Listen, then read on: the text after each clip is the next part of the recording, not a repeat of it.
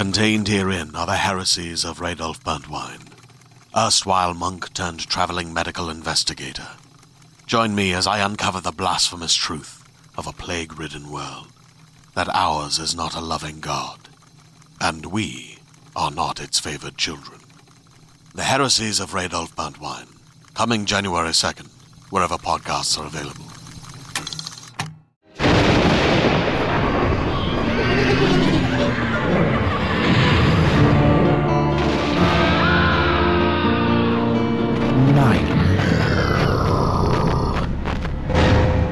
Welcome to the Nightmare Magazine Story Podcast, your new source for horror and dark fantasy fiction in the audio sphere. I'm your host, Jack Kincaid. Nightmare Magazine is published by Creeping Hemlock Press and edited by John Joseph Adams. A reminder about our custom built Nightmare ebook store, which is up and running. If you'd like to purchase an ebook issue or if you'd like to subscribe, please visit nightmare-magazine.com slash store. All purchases are provided in EPUB and MOBI format. Our other options are still available. You can still subscribe through our friends at Weightless Books. You can visit nightmare-magazine.com slash subscribe to learn more about all of our current and future subscription options. As for the podcast, the stories are produced by Skyboat Media, the most respected independent audio production team on the West Coast. They are helmed by the Audie and Grammy Award-winning narrator Stefan Rudnicki, along with Gabrielle de Cuir. Post production for the Nightmare Magazine Story Podcast is in association with Jim Freund. You can check out Skyboat Media's website at skyboatmedia.com. So let's get on with the story, shall we? Our first offering for the May issue is Centipede Heartbeat by Caspian Gray. The story's read for you by Claire Bloom. Caspian Gray currently lives in Columbus, Ohio, where he shares an apartment with a tall man and a small dachshund. He is a funeral director's apprentice whose work has previously appeared in magazines such as ChiZine, Interzone, and Odyssey. And so ends this week's intro. So without further ado, let's have a nightmare.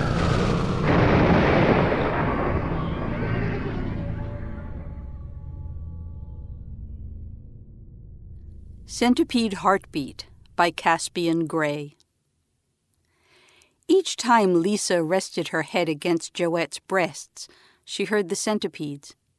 In between heartbeats, there was the tiny sound of hundreds of chitinous footsteps against bone, of miniature mandibles tearing at organs. Joette refused to admit to it, or maybe she didn't know. It's hot, Joette announced. Lisa refused to take the hint. She tried to memorize the feel of Joette's body tangled with her own prickly shins, downy calves, the warmth of Joette's stomach, the tight swell of the small breasts on which Lisa was resting her head. It's hot, Joette repeated. Their bed was stripped to only one thin sheet, but the July air, thick with humidity, made it almost too much to bear. Joette pulled away, leaving a gulf of mattress between them. What are you reading? Lisa asked. Joette held up her thin paperback just long enough for Lisa to make out a cover dominated by shapes and primary colors, the kind of cover that told her nothing about the book, except that it probably was for people too smart to need that one precious picture to illustrate all the words inside. Is it good? asked Lisa. It's okay, Joette paused. I'm really tired, she added. It's been such a long day. Oh. Lisa bent her body under the sheet. Her knees crept toward Joette's, one last sally for even the feeblest contact. Joette rolled further away until the arm holding her book was hanging off the edge of the bed. Lisa retreated. The centipedes were ruining everything. Joette did not mind the idea of centipedes in their home. They're good for the house, you know, like spiders. They eat other bugs. We won't have to worry about silverfish or earwigs. We should just call an exterminator, Lisa replied. Then we don't have to worry about any kinds of bugs. That's horrible. Joette gave her a look of such sincere disgust that Lisa felt embarrassment creep up the back of her neck. We're not going to commit genocide against a bunch of little guys who are just here to help us keep our house clean. Except for the occasional order of chicken vindaloo, Joette was a vegetarian. She opposed genocide on even a bacterial level. They're not here to help us, said Lisa. They're here to commit insect cannibalism and poop inside the walls. I don't think that calling an exterminator would be unreasonable. Joette did think it would be unreasonable. No exterminator was called. This was Lisa's first failure to eliminate the enemy.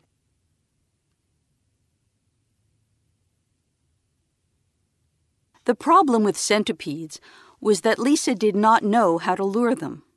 She tried, first with bowls of sugar water as if for ants, then with bowls of salt water as if for slugs. Centipedes, she discovered slowly, were not that kind of bug. Like most predators, they preferred live prey. On the internet, some people defended house centipedes. Those bodies in many shades of brown, with their feathery legs and long antennae sprouting from either end of the abdomen, had their admirers. To Lisa, they looked more like fugitives from some extraterrestrial coral reef than common household pests. Each flitting movement suggested flight, despite their closeness to the ground. Some people even sold boxes of Scutigera coleoptrata to be released in the home, that they might eradicate less innocuous insect populations. In the face of such incredible ignorance and casual evil, Lisa did not know how to explain that all insects were less innocuous than centipedes. The idea of trying and failing to save each hapless eBay customer was overwhelming, especially in the face of the seller's long pages of positive feedback. So Lisa did what she could, which was to concentrate on the war at home before it was too late. Yeah, said the exterminator, peering behind the couch. We take care of centipedes all the time. Hmm, said Lisa. Well, I'm also worried about preventing them from coming back once you get rid of them. The two main things you can do, said the man, are to make sure that your house doesn't have any other infestations, since those'll just feed the centipedes. You gotta starve 'em out. He pointed at an old spiderweb near the ceiling, then offered her a tenuous smile. Also, you got to eliminate damp spots in the house. If any of your pipes leak, or if you got cracks in your foundation, or if you've ever had a water main break, it needs to be fixed. Pretty much anything that'll give 'em moisture. If you can dry your house out, you can clear up your centipede problem. I'd be happy to look around for any trouble spots, but it'll be easier at night. Centipedes, they like the dark. Lisa nodded, trying to steer him to the front door. Guilt nibbled at her. Moronta Pest Solutions was the only place in town that offered free estimates, and the man had driven at least twenty minutes to get here. The exterminator ignored her edging him toward the door and headed down into the basement. Lisa followed, clicking on the light. Wow, he said. Lisa looked over his shoulder. You've got quite an infestation here. She could see only the basement. There! He pointed to a lumpy shadow cast by a pile of boxes she and Joette had never unpacked. See right there? Lisa squinted. There was movement, as if the shadow was alive, testing the edges of the light. No offense, ma'am, but this place is crawling. Lisa felt sick. The questions she wanted to ask the exterminator were not questions he could answer. No exterminator would know how to dry out a human body without killing the main occupant. He could only make sure that the centipedes within her didn't have more sinister confederates hiding under cupboards and between walls, waiting. I'm so sorry, said Lisa. I really have to consult with my husband before I can make you an offer. The exterminator blinked. I haven't given you an estimate yet. I'm so sorry, said Lisa, herding him up the stairs and toward the front door. If it was that infestation comment, he said, I'm sorry. I wasn't trying to be rude. Lisa shut the door behind him. An exterminator was not enough. When Joette came home from work, her red hair plastered to her scalp with sweat, Lisa was waiting by the door to ambush her. I think that I have lice, she announced.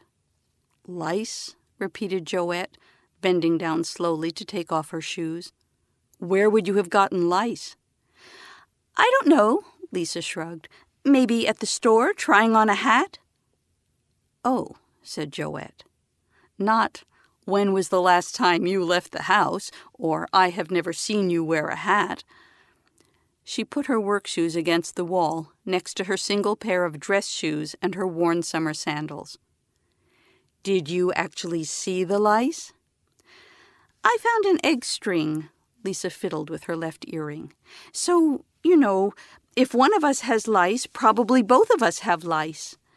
I thought if you buy some lice shampoo, I'll do all the laundry to make sure they don't spread. Joette shook her head. I really don't think I have lice. She took a few steps forward. You know what? Let me take a look at your scalp. Let me make sure. No, Lisa ran her hand over her hair. It's embarrassing. I don't want you looking at me like this. It's gross. Joette reached out, almost close enough to brush Lisa's face with her fingers, then withdrew. I could never think you're gross. The quiet moment that followed was devastating. It was hard to believe in the centipedes at all when Joette was so much herself. Lisa wanted to make her understand. She wanted to say, I have to starve the centipedes out somehow. I'm sorry, she offered instead. Don't be sorry, said Joette. But can I buy the lice shampoo tomorrow? It's been a long day. Sure, there's no hurry. The lice can wait, said Lisa, all her words tumbling over each other. I made dinner. It'll be out of the oven in a minute. I made your favorite lemon cookies, too. Joette's expressions flickered over her face too fast for Lisa to read them. Do you mind if I have a lemon cookie now, or do you want me to wait till after dinner? Have one now, said Lisa. Have a couple if you want, please. Lisa and Joette played school nurse with the lice shampoo, picking carefully through each other's hair for lice and nits. You know, said Joette, when I was a kid, it always took a couple washes to get the lice completely out. Hmm, said Lisa. She had grown up without lice. It was not the kind of thing that children at her school passed around. Maybe this is a better brand. it's the same one. I figured that if Rid worked then, it'd work now. And I guess it does, just better. It's been a while since you were a kid. They must have improved the formula. They must have. Joette's voice almost wasn't skeptical. The centipedes were not disturbed by the lice shampoo. Whatever they were eating, it did not come from outside Joette's skin. Lisa no longer only heard them on those rare nights when she and Joette still touched each other. She was beginning to see them, perpetually scuttling out of range of her vision. These were not house centipedes, which suddenly seemed benign by comparison. They wore dark bodies coiled tightly with the promise of tensile strength. The centipedes were growing. Scolopendra gigantea, the Amazonian giant centipede. The largest extant breed of centipede, it can grow over a foot long and is capable of pulling down bats in mid flight. Unlike most other types of centipede, Scolopendra gigantean is a carnivore, not an insectivore. Other insects, even other Amazonian breeds grown by the tropical heat to monstrous size, are not large enough to feed its hunger. In insectariums, Scolopendra gigantea are fed infant mice, much like snakes, and are known for being particularly cruel to their prey. Lisa spent hours on the internet looking for new solutions there was a whole family of antihelminthics, toxins meant to kill parasitic worms that were safe, in mild doses, for humans to eat. There were abortifacients from pennyroyal to tansy to be brewed into tea. If it was impossible to starve the centipedes out, she would have to kill them. The poison she eventually settled on wasn't a poison at all, but a desiccant. The promotional material was what convinced her. Drione dust is a white, low odor dust that works as a desiccant on insects. Once sprinkled on the insects' bodies, Drione dust cuts away at the exoskeleton and then robs household pests of vital moisture. This unique formulation will last over a year, and because Drione dust works by dehydrating insects rather than chemically poisoning them, is among the safest insecticides available. Perfect for homes with pets and young children. Lisa liked the word safe. She also liked that because it was not a poison, she did not have to sign for it when the UPS man delivered it. Low odor, she discovered, actually meant no odor. Still, she imagined that she could smell its grit, its very whiteness. That night, after Joette went to sleep, Lisa poured the rest of the lice shampoo into the tub and pulled herself a bath. The submersion was painful, and the tender parts of her body carried a little sting for days afterward. It was one more tiny thing that might keep the centipedes away. Joette's sickness started with diarrhea, which Lisa didn't learn about until one morning when she heard a pause in Joette's usual preparation for work. The shower stopped. Instead of the immediate buzz of the hair dryer through the closed door, she heard nothing. Then clear and quiet, retching. Lisa got out of bed and went to stand outside the bathroom door. The dots did not connect. She thought, first, that most horrible thought morning sickness. Joette was seeing someone else. The centipedes had reversed even that most integral part of her. No. Even invasive centipedes could not change a person so much, not in the less than six months they had made Joette's body their home. Joette opened the bathroom door, then took a rapid step back at seeing Lisa standing so close. Her breath smelled like vomit. Are you okay? asked Lisa. I don't know, said Joette. I mean, there was some blood. Lisa's heart stopped, then reanimated in double time. Where? I puked, said Joette. There was blood. Lisa thought. The Drione dust. Lisa thought. It was supposed to be safe. Then, worst of all, one final thought. This means that it's working. Has this happened before? she asked. I mean, the blood? Of course not. Maybe I did something wrong with the quiche. Maybe I didn't cook the eggs all the way through. Joette shook her head. If it was the eggs, you'd be sick too. Maybe it was the graham crackers I had before bed. Do you want to go to the hospital? Lisa asked, the air in her lungs thick with anticipation. No. Joette reached out one hand and leaned heavily against the doorframe. Lisa stood her ground. The vomit on her breath was not so bad. I just want to brush my teeth and go to work. Do you want me to make you something to eat? If you still have enough time, I can make you a good hot breakfast. It'll be better for your stomach than cold milk and cereal. No eggs this time. Joette's expression was sympathetic, which didn't make sense, since she was the one who was sick. Sure, she said. Make me breakfast. Lisa stumbled through flipping pancakes and squeezing orange juice, soft things to keep from hurting Joette's insides.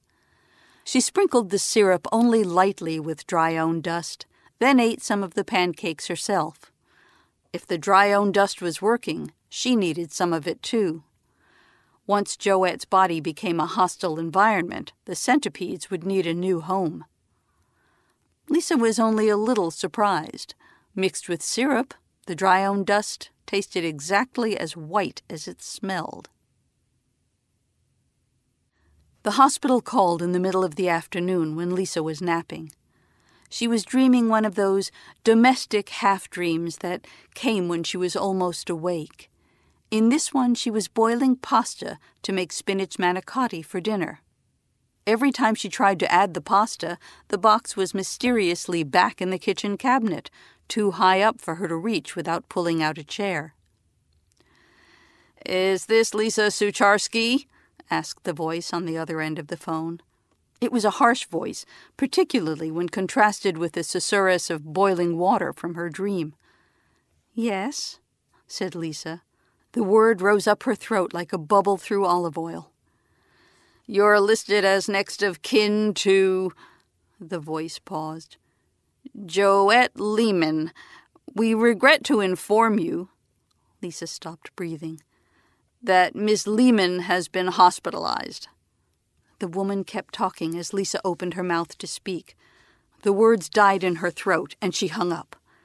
It took a while to find her keys buried in the loose change bowl. Then there were cardboard boxes balanced on top of her car that needed to be moved.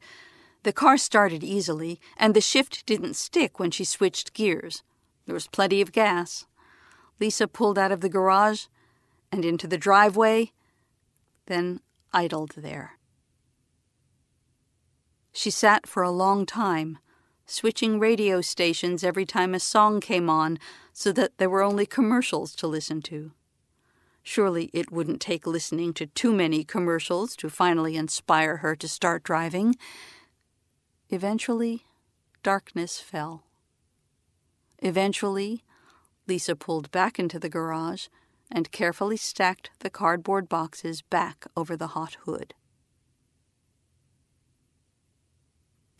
Alberto, a friend of Joette's from college, drove her home from the hospital. He sat on the front steps with her, not saying much. The two of them went through half a pack of cigarettes with Lisa watching from the window before she went out to join them. Welcome home, she croaked. Joette took a drag on her cigarette. Either she looked skinnier or she didn't, but Lisa thought she did. It had only been a few days. Thanks, said Lisa to Alberto. He vacillated between lighting a new cigarette and pocketing his matches. No problem, he said finally. Happy to help. Lisa looked from Joette to him and back again. Did they fix you? I should go, said Alberto. Joette reached over and squeezed his hand as he passed. Thanks. He murmured something back, too quiet for Lisa to hear. Joette watched his retreating back rather than meeting Lisa's eyes. I wish you'd come to the hospital, Joette said. I'm sorry. Lisa plucked a pill off the front of her sweater. I tried. Her sweater was covered in pills. There were so many it was hard to decide which ones most needed her attention. Are you okay now? Kind of. Joette sighed. The office suite next to ours had some kind of infestation, and they brought in exterminators to deal with it. There was a memo sent to the whole building. Anyway, the weird thing was that nobody else seemed to be having bug problems. The hospital thinks that's what got me sick. Bug chemicals, said Lisa. You were poisoned. I guess. Well, not really. They looked at each other. Lisa reached across the space between them to cover Joette's hand with her own. Why are you wearing that sweater? Joette asked. It's so hot out here. Lisa looked away. But you'll be okay now? I assume so. Joette sighed. I called my boss and told him what was wrong, and I guess he's going to have our cubicles tested to make sure nobody else gets sick. I got better pretty quick at the hospital. They think I just needed to be away from the exposure. Well, it's good you're home then. Do you have to go back to work tomorrow? Nah. Apparently, passing out at the office gave Mike one hell of an insurance scare, so I've got all the time off I need. She smiled. It'll be nice to relax for a little while. It'll be nice to take care of you. It'll be nice to be taken care of. Lisa cut the dosage of Drione dust in half. She couldn't stop and admit defeat any more than she could watch Joette shrivel up just like the centipedes inside her. She just needed to slow them down, to buy the time until she could find a cure. The other centipedes were everywhere. They had the grace to melt into tiny cracks and crevices when Joette came home, but when Lisa was alone, they tormented her. She could not comb her hair without finding them in her brush, could not pour cereal without pouring their segmented bodies into the bowl, could not open the washing machine without finding them scurrying among her wet clothes. She began to talk to them. She had talked to them all along, muttering curses and threats that she did not know how to carry out. For the first time, the scope of this one sided conversation broadened. She began asking questions, even offering advice in place of her old orders and declarations. The centipedes did not reply in words. Why are you doing this? she asked, braiding her hair so they had fewer places to hide within it. Knocked to the floor by the brush, they scurried away from her crushing feet. Why Joette? she asked, pouring her bowl of cereal, uneaten, into the sink. The centipedes tried and failed to escape the roar of the garbage disposal. It was a small disappointment that they did not scream when they died. The slurry of their bodies was so thick she had to pull it out of the drain with her hands and drop it in the trash.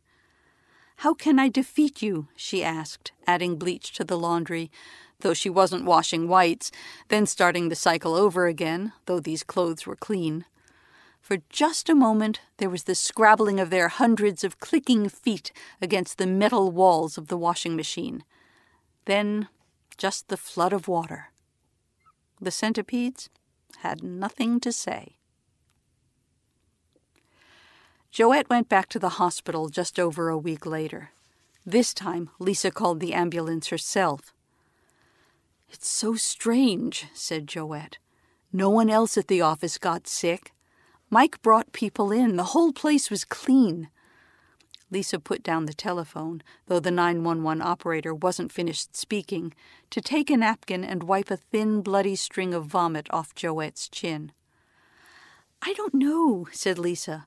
Maybe they could come check out the house. Maybe one of the neighbors did something. Then you'd be sick too. Joette closed her bleary eyes. Lisa would not have said that Joette was crying, but slow tears were leaking down her cheeks. I just don't know what's wrong with me. I know what's wrong with you, Lisa wanted to say. The centipedes are fighting their hardest fight. All the hope she had been holding back bubbled up. And we are going to beat them. Do you have any gum? Joette asked. I don't want the paramedics to have to deal with my puke breath. They've dealt with worse, said Lisa. God, I don't want to have to go back to the hospital. I'll come visit you, Lisa lied. Alberta will come visit you. The hospital will make you better. Lisa tried not to resent the hospital for failing to do just that. Their tests were worthless if they missed the centipedes. The doctors were not clever enough to fight them. Seriously, said Joette, I want some gum.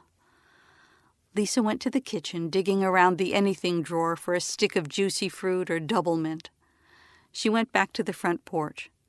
No gum. Lisa sat there, holding Joette's hand while they waited for the ambulance to arrive. Lisa hid the small tub of Drione dust in the garage. On television, whenever the police executed a search warrant, something went wrong. Either they found evidence in a car or garage, even though the warrant hadn't said they could search there, or they just didn't search those places at all and everything turned out fine. In real life, the police were more competent than that. They arrested her on the back porch. Lisa slid into the back seat understanding for the first time why policemen were always carefully guiding the heads of the arrested into their cars. It had been a long time since she'd left the house. Euphoberia, the king of centipedes, dragged its bulk across the earth some 430 million years ago and could reach almost four feet in length. Euphoberia fed mostly on fish and invertebrates. Scientists believe that they missed the opportunity to dine on mammals by almost 200 million years. No one is sure exactly when they went extinct. No, Lisa said again. I wasn't trying to kill her. If I wanted to kill Joette, I would have used poison. I used the desiccant because the label said it was safe. Mm hmm, said Detective Foe. And what exactly does a desiccant do, Miss Sucharsky? Lisa closed her eyes.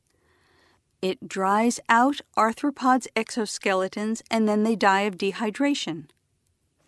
And, continued Detective Foe in that calm voice, you never imagined that a chemical compound designed to kill insects would have a harmful effect on the human body?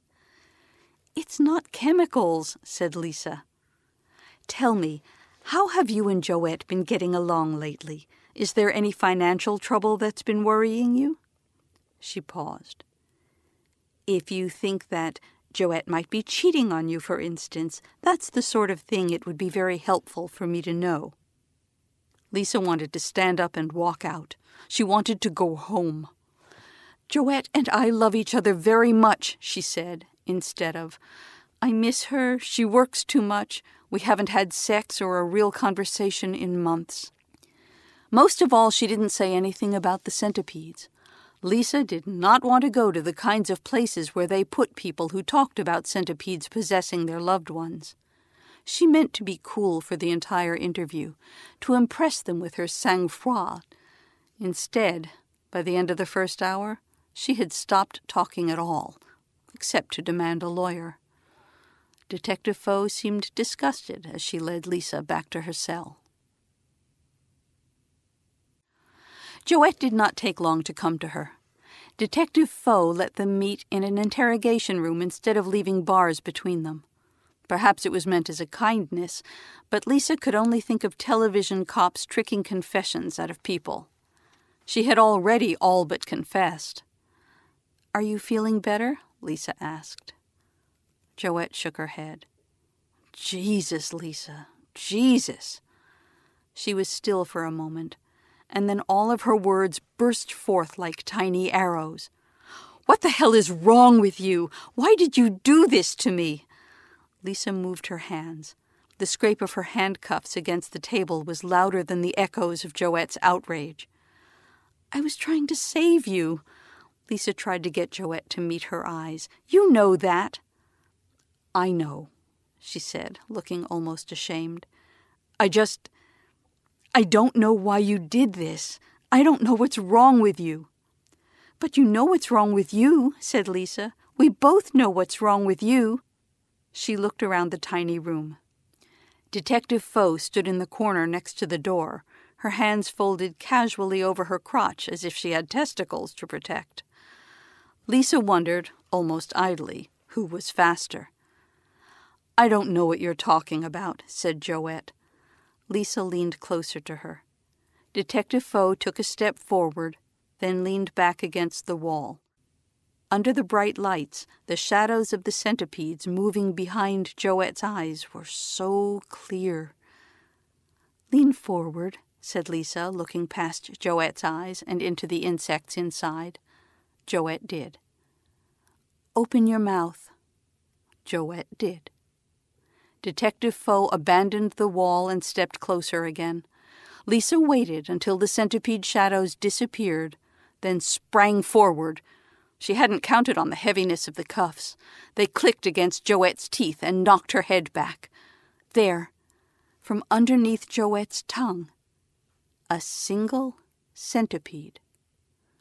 Detective Foe put two hands on Lisa's shoulder and tried to pull her back.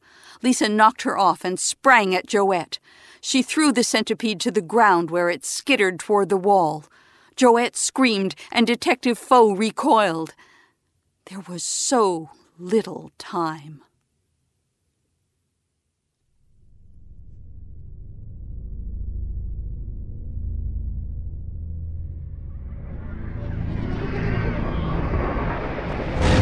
Welcome back. I hope you enjoyed the story. Please consider making a stop at our website at nightmare-magazine.com to leave a comment. Just click on fiction, find this story, and then leave a comment there. Or if you'd like to help spread the word, go to iTunes, find the Nightmare Magazine Story Podcast, and leave a review or rating there. Meanwhile, if you haven't already subscribed to Nightmare Magazine, please check out our many options at nightmare-magazine.com slash subscribe. There's also other ways you can be notified of new Nightmare Magazine content. You can subscribe to our free monthly newsletter or RSS feed. You can follow us on Twitter or like our fan page on Facebook. If you visit nightmare-magazine.com and click on this month's editorial, you'll find links to all of our social media pages. The podcast stories are produced by the Audie and Grammy Award winning narrator Stefan Rudnicki Skyboat Road Company Inc. in association with Jim Freund. Thanks for joining us. Sleep tight.